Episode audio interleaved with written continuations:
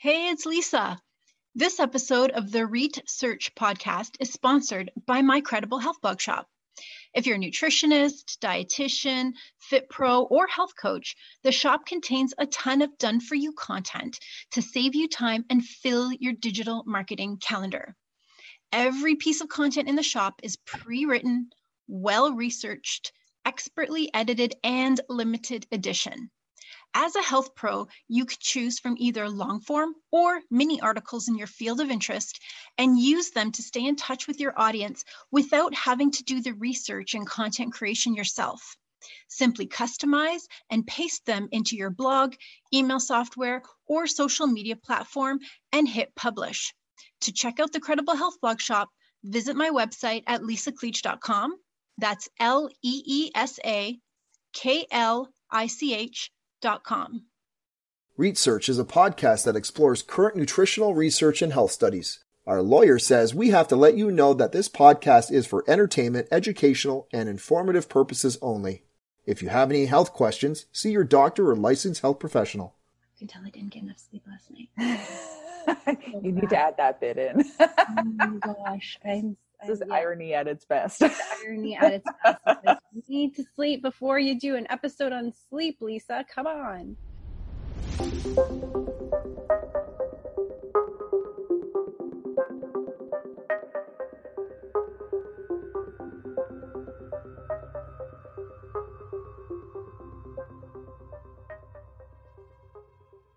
Just gonna take a sip of my coffee. I'm only halfway down my first coffee of the day. I know, me too.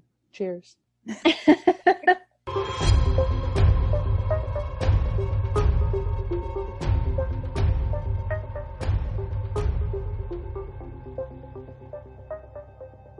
hey, everybody. So I'm Leesa. I'm Lindsay.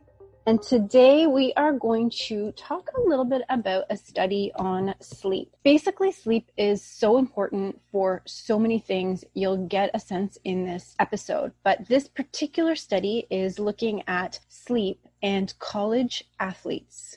An area, or at least a population, I would guess, that is not known for getting enough sleep. exactly, exactly. We all need more sleep. You remember being in university, sleep is hard to come by like, yeah, you have a lot on way. your plate and you're trying to make the best of the experience. So let's uh, be honest here. There's a lot of studying, a lot of work, but there's also a lot of fun. a lot of fun. Yes. All yes. away from the sleep. right. Right. Were you were you an athlete at all in college or university? No. No, no me neither. No. But I can imagine the extra stress on top of your academic. Yeah doing competitive sports and other things. And I can imagine it was hard enough just having the education on my plate, just right. making sure I was doing well. Right, right, right. For sure. So, of course, we'll start with a couple of little facts where it appears that daytime fatigue in college athletes is very common. Yeah. And lack of sleep is endemic among college students, which means pretty much everywhere of course, being tired during the day is going to affect you in many ways. Oh my gosh, yeah. And not only that, college students, they want more sleep. The issue isn't that people don't know that they should get more sleep or that they don't want more sleep. Mm-hmm. There's a lot of environmental issues and stresses and pressure on why people don't get enough sleep. Well, and I think it seems to be a bit taboo to prioritize sleep when you're that young. You know, it's like, come on, you're only young ones. Let's party. Let's have fun you know, you can sleep when you're dead. I used to hear a lot from oh friends. Gosh. Yeah, I'm like, uh, no, I, I love, I love sleep. It's awesome. it is. I mean, you just see the way you feel when you wake up, when you've had enough sleep, and when you yeah, have not. So much better. Amazing. Yeah. And brain, like for me, my brain works so much better when I get enough sleep. Yeah. Yeah. There's uh, some interesting little tidbits I can add for facts about why that is. We'll get yes, for sure. So we're going to start with athletic performance. Okay. So, of course, this is super important for college athletes, but all athletes, where when you don't get enough sleep, this is associated with a delayed reaction time. Mm-hmm. It's associated with more effort. You feel like you need to put more effort into things. Yeah, it definitely takes a lot more motivation to do anything. Right. Fatigue, of course, and also mood disturbance yeah, that's not surprising. and less time to be exhausted. Yeah. And some of the interesting things are it doesn't seem to affect the physiological markers of anaerobic or aerobic or power output. So, what that means is lack of sleep doesn't seem to affect how much effort you have to put in to do the thing that you're doing. It's Yeah. just getting it started. And So in terms of um, like the biochemical energy usage process within Exactly. the cells, nothing's changing. Right. Now, sleep deprived athletes can do sports related tasks, obviously, Mm-hmm. but the tolerance, the thinking part, the cognitive part, and the psychological part is lower. Yeah. It's, it's harder to get that done, and it feels like there's more effort. Sleep really affects every way that we function. Of course, it's going to affect our motivation, mood, everything, how well we think, how well we process and learn. Right. We'll move on to injury and illness because Mhm. sleep affects our injury and illness. And adolescent athletes that sleep less than eight hours a night are 1.7 times more likely to have a musculoskeletal injury. So this makes total sense because if you think about it, when you are doing any type of physical activity, especially if it's something where you at a you're at a higher risk, you need to be aware so that you're using your body properly and you're not taking shortcuts because you're tired. But as soon as you're tired, your body's like, hey, do we have to be doing this? It finds shortcuts. It finds ways to not use as much energy. And so you're more prone to injury. Exactly. And then when they do sleep more than eight hours, they end up with a 61% less risk of an injury. So it totally works on both ends, right? You get more sleep, you get injured less. You're associated with injury more when you get less sleep. So it's it's Exactly. links on both ends. When it comes to mental health, this is another really interesting thing because of course, as an athlete getting in the game, getting your your mind in and your motivation, mental health is important for everyone. And with poor sleep, of course, it worsens mental health disorders and negative mood. And again, just like with injury, it works the opposite way, where people who are under more stress and have mental health issues, they have lower sleep quality and quantity. Yep. So they both feed on each other. Less sleep, worse moods, more injury, more difficult to get your athletics, and and more sleep. Everything is is the opposite, and they and they work both ways. So there's a ton of research on this in all different areas. Oh, that's really interesting. And then the last section, one of the main areas that they looked at for college athletes is of course academic performance. Mm-hmm. And as we discussed already, we know that better sleep is going to help you get better grades because it's going to help you think better. mm-hmm. And it's also going to help your moods so that you can study better. We talked a little bit about a bunch of stats and figures and all of these associations, which I'm sure are not rocket science, brain surgery that people don't realize is a, is a link. So then the question is, what do we do about it? Mm-hmm. and this is really where this study came in is what do we do when we know college athletes have so many time constraints and we know they're under pressure academically. We know they're under pressure physically. We know that being in a college environment itself can lend all different types of stress to uh-huh. people. So what do we do? And so that's really what this study went into. And i have learned about this new process called the Delphi method, which I was not that familiar with before this study. No, I'm not familiar with it at all. Can you Right. give us a little lesson? Right. So I looked it up, of course. And what happens with this Delphi method is that it's basically a culmination of expert opinions going through multiple levels of surveys to reach a consensus. Oh, So, just so you know, in the back end, when I chose the study, I chose it because it was a review study. And we know reviews are very high quality studies because they look at multiple different studies. Mm-hmm. In this case, this was flagged as a review, but it wasn't looking at multiple different studies. It was asking multiple different experts to weigh in oh, on their opinions on how this works. so it was almost like conglomerate expert opinion piece. Right. And the way, exactly. So the way they do it is they start by obviously researching and coming up with a bunch of questions. Yeah. Then they have to strategically choose experts and they send them a link to an anonymous survey asking them to contribute their thoughts thoughts and comments on these questions on what do we do to help athletes to have better sleep because this can help their academic performance and their athletic performance. And then they gather all this feedback, they go through it, they, of course, do some fact checking just to make sure, Uh-huh. and then they send it back through. And what the idea is, they send it back through looking for a consensus.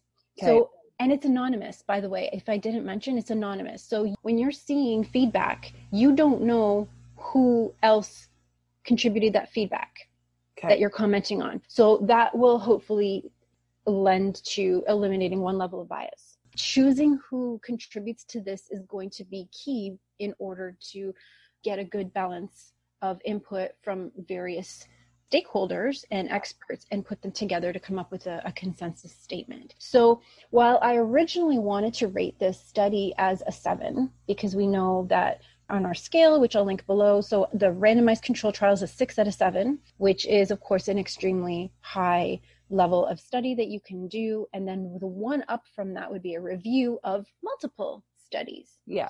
But this one, because it's actually a review of expert opinions, which is yeah. Pretty low on the scale, I probably would only rate this about a three out of seven. Yeah. because it is a review and there are multiple stakeholders there's lots of people looking at it but on the other hand it's not based on critical evaluation of data. Yeah, and it falls somewhere in that gray zone because it's kind of an expert opinion piece, but because you have so many experts agreeing on one specific topic or method or factor, it carries a bit more weight. It has more credence than just an expert opinion. yes But again, we're not looking at hard evidence itself. We're looking at somebody else's evaluation and then opinion on exactly. So yeah, it's definitely gray zone, but it's interesting. I'm glad you picked this because this is a good discussion to have when you find articles like this. right Where does it fall in the hierarchy? Because it's a bit of a different paper. yes and there is a hierarchy and that's why i like looking at different quality or hierarchy of studies because some of them are huge and robust and those giant studies have a lot more weight Mhm. than a bunch of little ones or animal ones. I never ever want to say that any type of study is not relevant or unnecessary Yeah. because all of the different study methodologies contribute something to our understanding, especially when we're talking about human physiology. It Yeah. is extremely complex. So they're all valuable, but then how we want to practically use it in our lives Yeah. is going to be based on the better quality studies, the people studies, the randomized control trial. Yeah. Exactly. So that was interesting for me. So that's a little the new thing, this Delph Delphi method. Yeah. So then the the question is really, what did everybody agree on? Yeah. Because we know sleep is so good for your athletic, your academic, your injury prevention, and all of these people contributed. What did they say? Tell us. Well, one of the, the want to know. one of the main outcomes was a recommendation number one after all of this research was that schools should find out from students how much time is actually demanded of them hmm because we can educate people and people know that they need sleep and we can do give them all these tips and tricks on how to do it better. But when it comes to the reality how are these people going to do it? How is it possible to do it? So they recommend that schools do a time demands survey every year for their collegiate athletes and that was number one. Yeah, that's a good idea. Make sure that the universities aren't demanding too much of the students and that they have time to have a balanced lifestyle. right. Hmm and, and it's they don't feel like they have to cut into their sleep by hours and hours Yeah. studying till past midnight every day in order to, to do things because there may be an unreasonable number of hours expected hmm from the students. So the number two recommendation was that they were talking about sleep technology so we have lots of apps and all of these that they make sure it's compliant with privacy laws Oh. which I found to be a really interesting recommendation out of a sleep study. Yeah, that, But- that wouldn't be where I would go with it. Right, right. Making sure that the information that is being collected about you through your apps and gadgets hmm is going to be secure Mhm. because one of the things that can come out of that is if people don't feel that the information is secure, they may not actually provide a full Accurate description data. and accurate exactly. That's a bit surprising for me that they went Right. first. And I'm glad they're thinking about this because especially in the digital age now where so many people and companies are collecting information on you based simply on what you click or what you like or what you search for. This is really important especially when it comes to health information. Well, and there's so little regulation around it yet because the laws haven't caught up with technology. So it's definitely a big concern. Yeah, it's a concern. Yeah. So the third recommendation was to have sleep screening Okay. before people start participating. And this is really interesting. And this ties back to things like sleep issues, like insomnia. Mm-hmm. So, a lot of people have insomnia, and there are actually evidence based effective treatments for insomnia. Hmm. The main one is cognitive behavioral therapy. Oh, Right. that's really So- cool. Yeah, it's cool. So if you already know before you start putting additional athletic demands on people, you know if they already have insomnia, Yeah. then you can help them by giving them the treatment they need. Yeah. And then it's a more specialized approach rather than a be all end all. We're going to treat all of our athletes the same. We're going to treat all of our students the same. When people actually need help with this particular item, they can get help and then that will help them. Yeah. Well, because you can't treat everybody the same. Everybody is unique. Everybody has very different factors that come into how to deal with whatever situation they need to be dealing with. So you have to take that into account. I think that's that's a really good recommendation. Yeah, I agree. There's two other things that pe- people can do. Actually, you know what? I'm just going to summarize the top three recommendations because these three are the really interesting ones, I think. So, recommendation one, of course, was to do a time demand survey for all of your college athletes. Yes. Recommendation two was to make sure that any sleep technology apps or gadgets that you are recommending are compliant with privacy laws. Mm-hmm. And of course, number three, screen people to see if any people are already predisposed to or already are dealing with issues like insomnia. Yeah.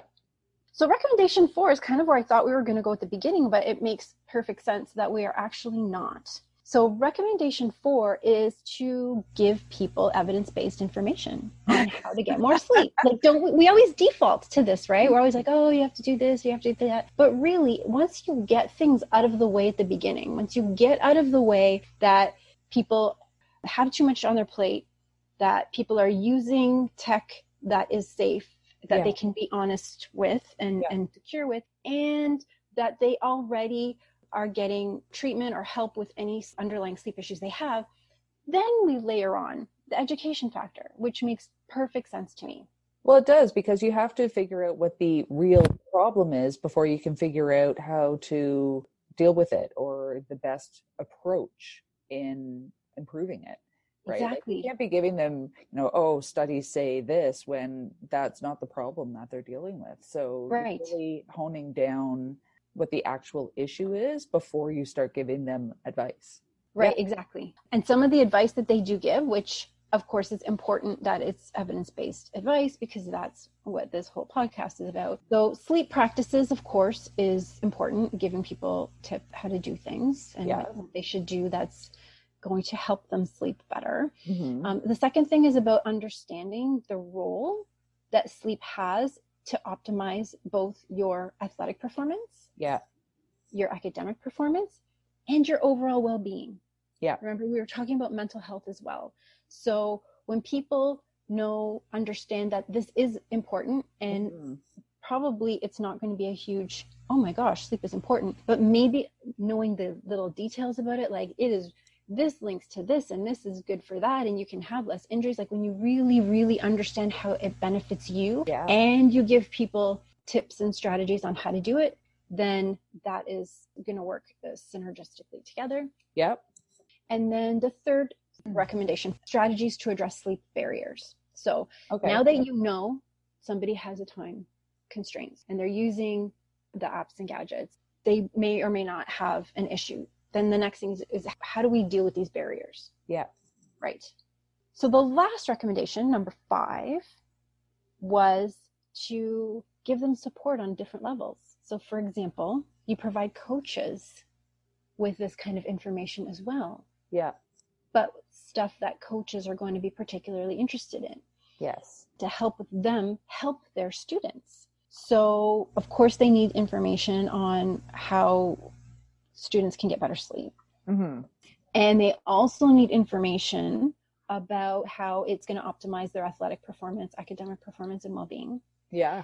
And they need to know strategies that they can use to help support their athletes get more sleep. Mm-hmm. So you're getting the support from your coach directly. Yeah. You need really- everybody participating to be on the same page. You need consistency from all role models. Yes, consistency and support from the schools and from the colleges, from the coaches, I think is really important. And I think that it's good that we're talking about sleep. I mean, sleep has really come to the forefront lately in the last few years. Mm-hmm. I think Arianna Huffington is actually one of the the first people who I saw who really made a big impact on hey, sleep is really important in your life. Yeah, we're understanding now how much importance it has in health and well-being. And it's not just something that, you know, you fall asleep and you're unconscious for a bit and then you wake up and on you go with your life. There's functions to sleep which are critical to how we function during the day. Really one relies on the other. And this is again is quite a, a big area of research. Yeah.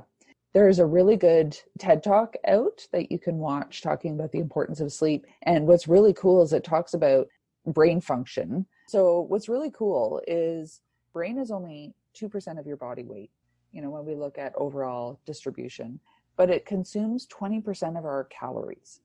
Those ratios are crazy. So, there's so much going on in our brain during the day and at night. And what's really cool is what this TED talk was talking about is our brain doesn't have the capacity to clear out all the waste that's produced because of all the biochemical reactions that are going on during the day. And this is where sleep comes in.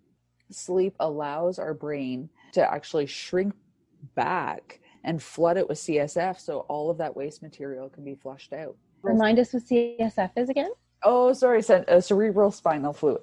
Right. Right. So we have all this fluid that surrounds the brain and it's this little pillow and it, there's lots of different functions of CSF. But one of the things it does at night is the brain shrinks back a little bit and this huge wave I'm kind of visualizing over a little bit more than I probably should, but this big wave of CSF comes in and really helps wash away all that waste material that accumulates during the day. So if you think about it that way, if you don't get enough sleep, you're not clearing away all the waste material that accumulates during the day. And so you have this gradual buildup of waste material that's just around that.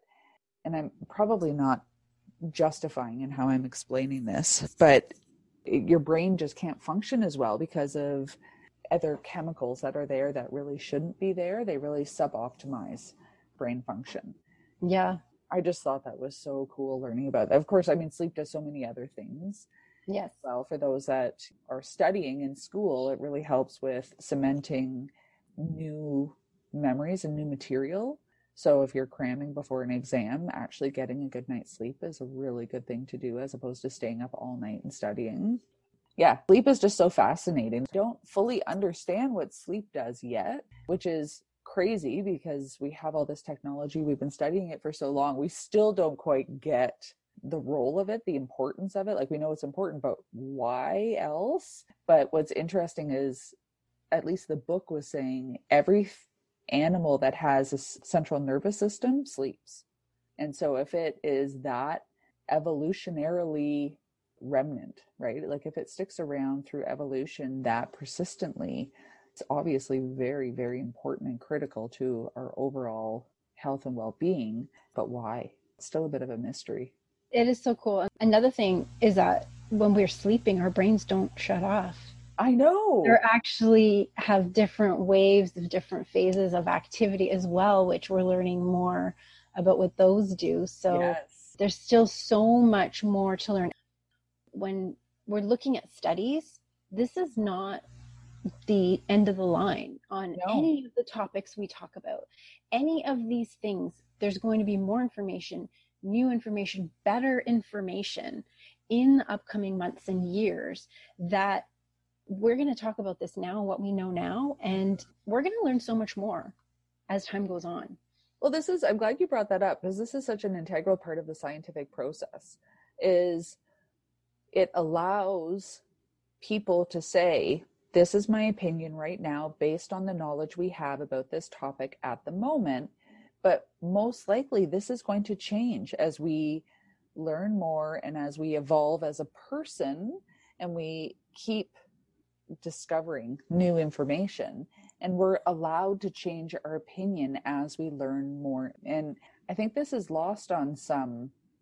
You know they feel oh this is my opinion and this is who i am and this is who i'm always going to be but that's not the right approach i feel you know you have to just do the best you can with the knowledge you have at that moment in time and just make continuous learning a priority I love that saying. Yeah. Do the best you can with what you have.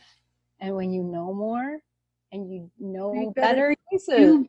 Exactly. Yeah. Exactly. So none of what we talk about on any of our episodes is carved in stone for forever and ever. Yeah. That is so true. I'm so glad we went on a little tangent about the scientific process and how it actually fits into our overall knowledge of any topic. This goes with everything though. Like not just the scientific process, but just how we approach everything in life, whether it's your finances, whether it's your relationships, whether it's your view on more social issues, which is really prevalent in our society today.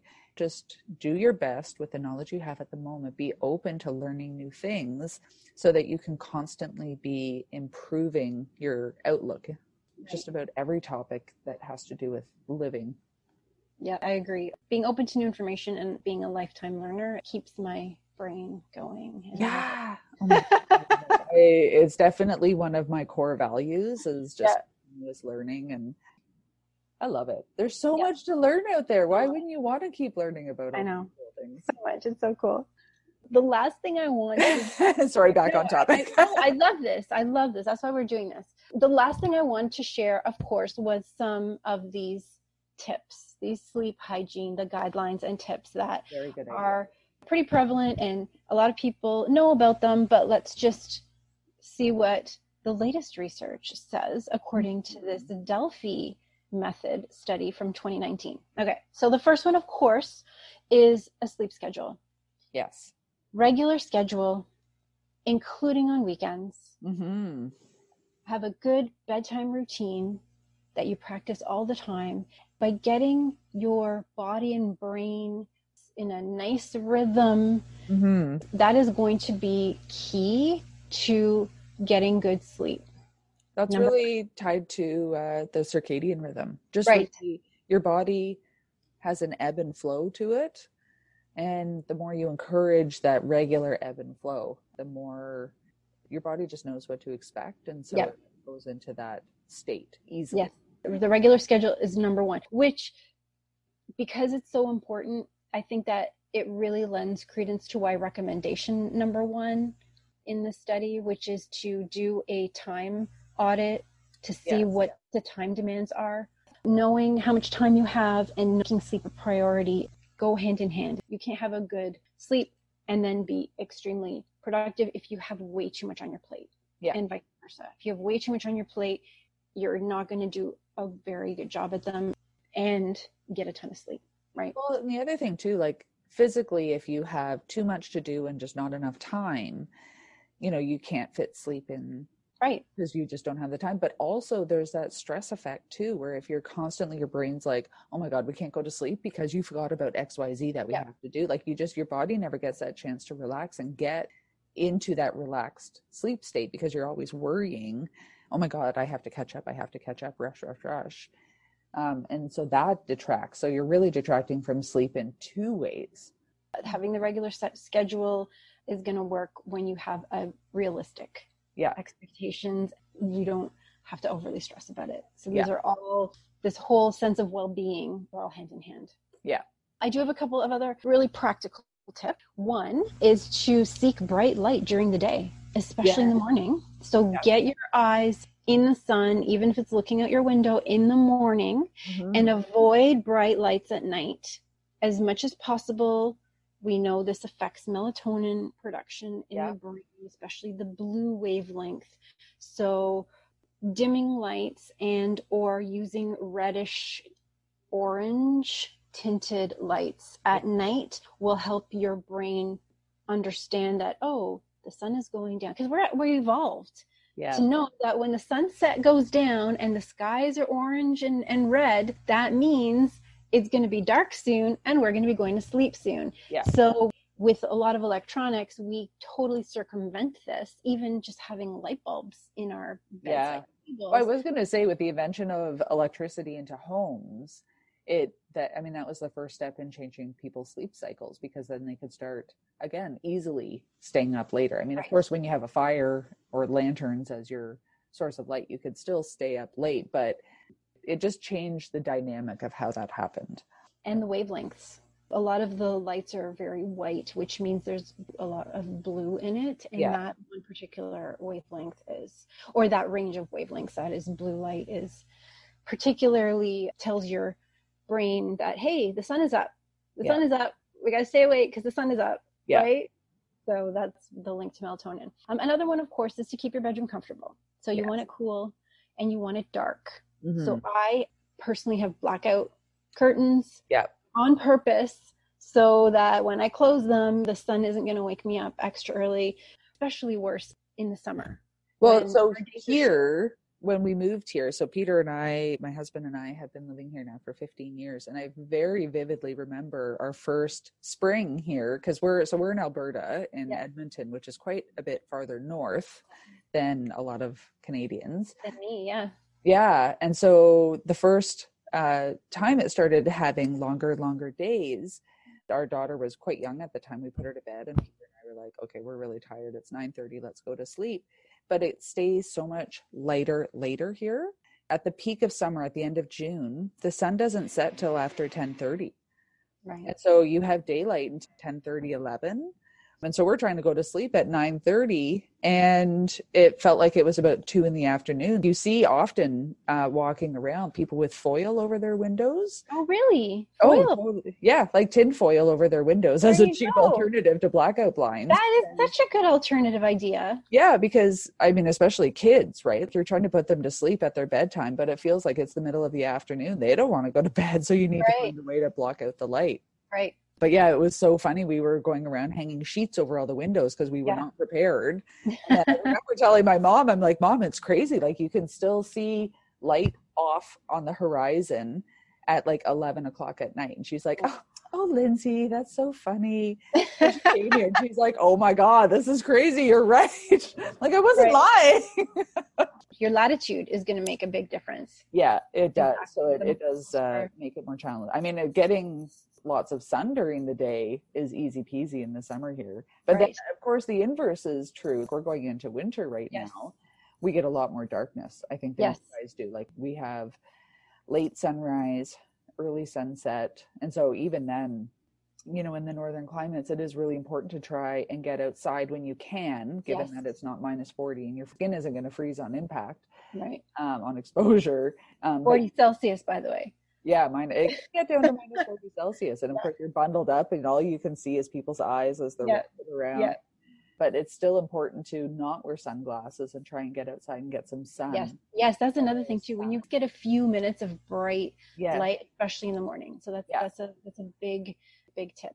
Yeah. Another one, of course, are stimulants. Yeah. right. So we're talking about caffeine. We're talking about nicotine. When it comes to collegiate sleep, is to avoid caffeine, and by caffeine they mean not just coffee and energy drinks, mm-hmm. but even pop, tea, even things with smaller amounts of caffeine. Chocolate. At- Oh, they didn't say that, but you know that is another thing that has a small amount of caffeine in it. Yep. Six hours before bedtime. Yeah. Six. So if you're planning on going to bed at ten, Yeah. for example, to wake up at six in the morning, you're going to cut off all caffeine at four Yeah. At the latest. Yeah. at the latest, at absolute latest. Some people are more sensitive. They need to cut Right. it off a little bit sooner. So Yeah. again, we're going back to bio individuality. You might have to test out that threshold for yourself and figure out what your cutoff is and follow that. right? It might even be more than six hours. Exactly. Yeah. Exactly. And also, they recommend not really drinking before bed because even though it might make you tired and reduce the time it takes for you to fall asleep, it adversely impacts the quality Yeah. So you're talking alcohol now. alcohol. Yes, I'm sorry. Yeah. No, no, no. You just said drinking. So I just wanted to. Oh, yeah, no, drinking alcohol. Yes, drinking alcohol reduces your time to fall asleep. So it seems like it would work, but you have worse sleep quality. Quality And, sleep. and it's not just about quantity, you need quantity of sleep and quality of Yeah. sleep. Yeah. No, that's a, a good point. If foods and liquids bother you at night, so if Mhm. you end up, if you have reflux, or if you have to go to the bathroom in the middle of the night, if you drink something before bed, Mhm. then try to move those a little bit earlier in the day so that you're not going to be woken up because your body physiologically needs to do something. Another point is the clock watching. It's almost like you mentioned earlier, like the stress, like, oh my gosh, do remember to do this and I have to remember to do that. Well, that exact same kind of stress response can happen when you are lying down, looking at the clock, trying to fall asleep, looking at the clock, trying to fall asleep. Oh my gosh, it's already this time. I can't fall asleep. Yeah. So it actually increases your mental activity. Yeah. And it makes it harder to fall asleep. So if you can turn your clock around or turn it off, get it out of your room, Mhm. whatever you need to do to get that one source of stress out of your your bedroom and your nighttime routine, that could be helpful as well. The recommendations on naps were not very consistent. Mhm. So basically, what they're saying about naps is if you have trouble falling asleep at night, in general, you should avoid naps. Because you're trying to get yourself overtired so that you can fall asleep and if you have Right. naps, you might not get overtired Right. If you're if you have a nap in the middle of the day, then you may not be tired till well late into that night or the next morning. On the other hand, they're saying that as an athlete, sometimes daytime napping can improve your performance and function. well and i think it's important to keep in mind we're talking about daytime napping Daytime not daytime sleeping Yes. where, you know, 20 minutes maybe half an hour Yeah. They're not talking about sleeping for four hours in the middle of the day. Yeah. yeah Yeah. so if you can do that if you're the type of person that can just have like a true cat nap then i think there's quite a few studies actually showing that it, it can improve function for the rest of the day but for some people and i'm definitely one of these if i try and have a nap i fall right in like i get into a deep sleep and Right. i'm just groggy the rest of the Right. yeah Right. so So it's, there isn't a one size fits all when it comes to napping, but obviously, if your objective is to do better in school, to do better in your sport, to have better moods, then you want to do what works for you when it comes to the napping and how that affects sleep. Yeah, for sure And then the last sleep hygiene point is use your bed for sleep only and maybe one more thing, but don't bring a bunch of activities into your bed. It's almost a bit like the routine. Like you get your brain, your mind ready to go to sleep. You kind of do routine. You you have dimmer lights, do your bedtime routine, you go to bed, and you're always associating your bed with restful sleep Yeah. and not necessarily frantic studying or reading long books or watching television or you know if you don't associate your bed with those kinds of things it can actually help you to fall asleep Yeah. better when you get into bed because your brain knows that oh it's it's bedtime yeah So, it's, a- well, it's a cue yeah. for your brain it's Right. time it's not tv time yes exactly and, and they call it stimulus control so by controlling the stimulus Mhm. um, there's a lot of evidence showing that making your bed for sleep and not a million other activities yeah is going to help to prevent insomnia and improve your sleep quality. Uh, so, a lot of these things are habits that you get into and you do on a regular basis before you start seeing a lot of benefits long term. So, Yeah. this isn't like, oh my gosh, I need to sleep tonight. I'm going to turn the lights down one night. Yeah. A lot of it are habitual, regular routines that you mm-hmm. get your body and mind ready for that will help improve your sleep. Yeah.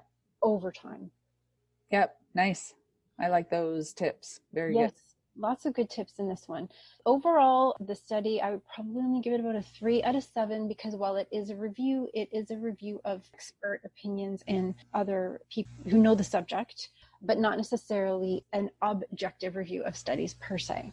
But it's full of really interesting facts and tips, usable information, which is good. So, yes, definitely. I'm glad that you uh, brought this one up. This is a good one yeah it, it was good. I think that my big takeaway was the implementation. It's not just about the education. It's not about teaching people how to get better sleep. It's not about people knowing and understanding the links between sleep. Of course those are important mm-hmm. but that's not the most important thing. Yeah. The most important thing is to actually know how people are spending their time and supporting them into yeah. spending their time into having enough time. Well and what's really interesting is, you know, it talks about doing a time audit for students. Yes. But we have so many different apps and we can use technology now. You know, if you feel that you're not getting enough sleep, whoever you are, try and look at if you can do a time audit on yourself right. and then figure out what can go. You know, if you're not making enough time for sleep and it becomes a priority because you don't feel very good for whatever reason, what what is not a priority that you can push out. And sometimes it can be like TV, unfortunately, seems to eat up a lot of time for people because it is highly addictive and social media entertaining. Yeah, social media is a big yeah. one too. The more people I hear that say they do a time audit, they're shocked typically by how much time they spend on social media and on TV. And it's like, oh, I don't have time for this. It's like, right. Didn't you just say you binge watched seven hours of something the other day? Yeah, it's amazing. It's almost like using it like downtime. Yeah. Right. Okay, at the end of the day, I'm gonna relax. And then you're sitting in front of this big screen that's flashing light at you. Yeah. Right. So of course, enjoy your shows. We're not saying not to enjoy them, but just when you put it in perspective, yeah. you know, maybe you need to have it a bit earlier, or maybe fewer episode that night. I've heard some people say that uh, using an alarm to go to bed. oh, right. It can be a good reminder. You know, you yep.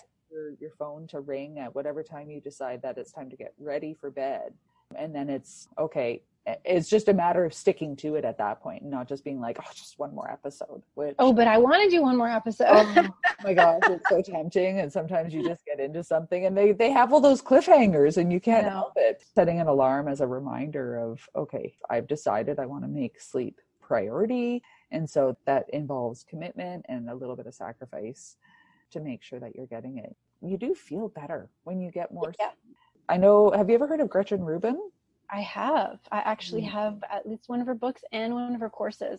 Yeah, she so she talks about the I think her first book was the Happiness Project, where she yes, that's the one. Yeah, yeah, different ways that she can improve being happy. And it was funny because I read the book and her husband's like, but I thought you were happy. And she's like, yes, but I want to be happier.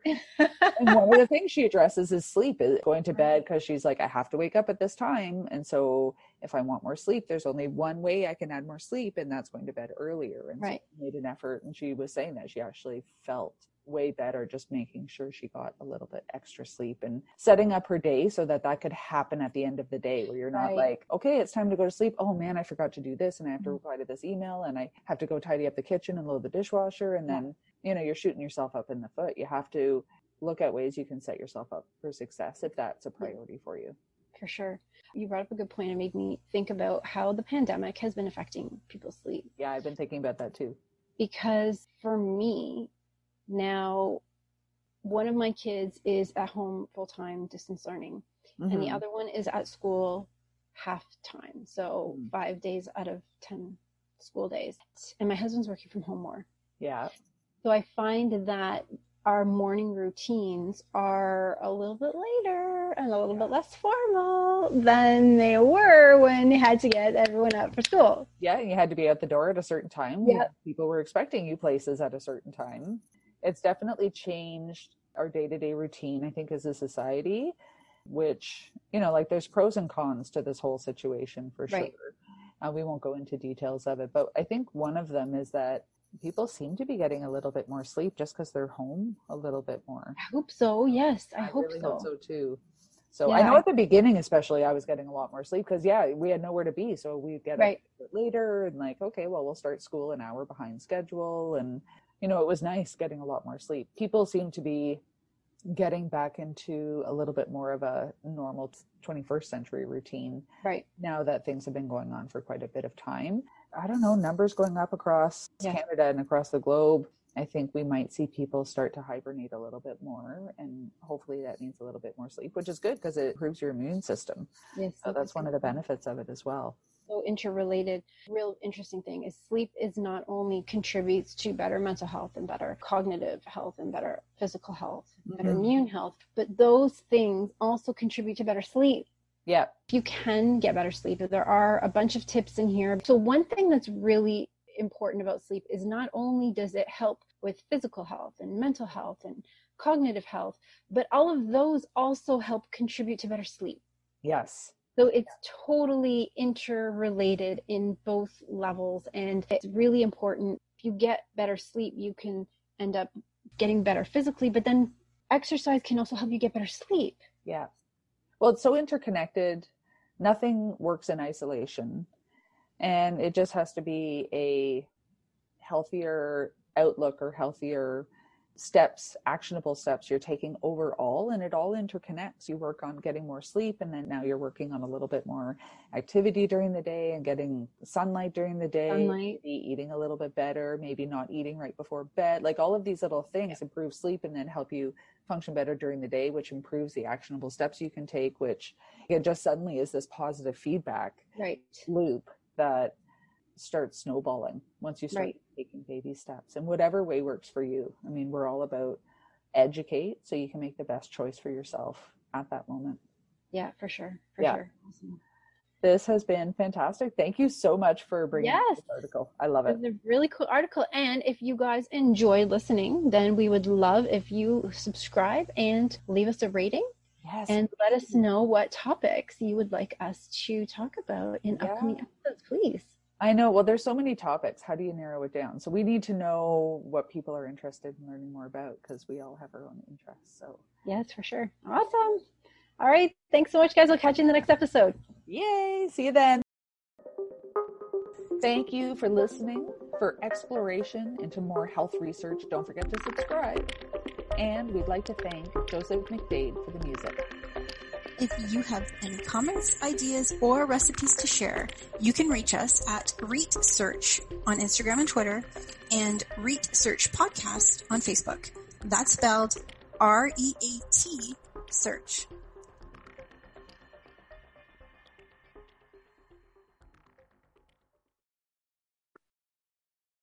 Hey, it's Leesa. This episode of the REAT Search podcast is sponsored by My Credible Health Blog Shop. If you're a nutritionist, dietitian, fit pro, or health coach, the shop contains a ton of done for you content to save you time and fill your digital marketing calendar. Every piece of content in the shop is pre written, well researched, expertly edited, and limited edition. As a health pro, you could choose from either long form or mini articles in your field of interest and use them to stay in touch with your audience without having to do the research and content creation yourself. Simply customize and paste them into your blog, email software, or social media platform and hit publish. To check out the Credible Health Blog Shop, visit my website at leesaklich.com. That's L E E S A K L I C H com.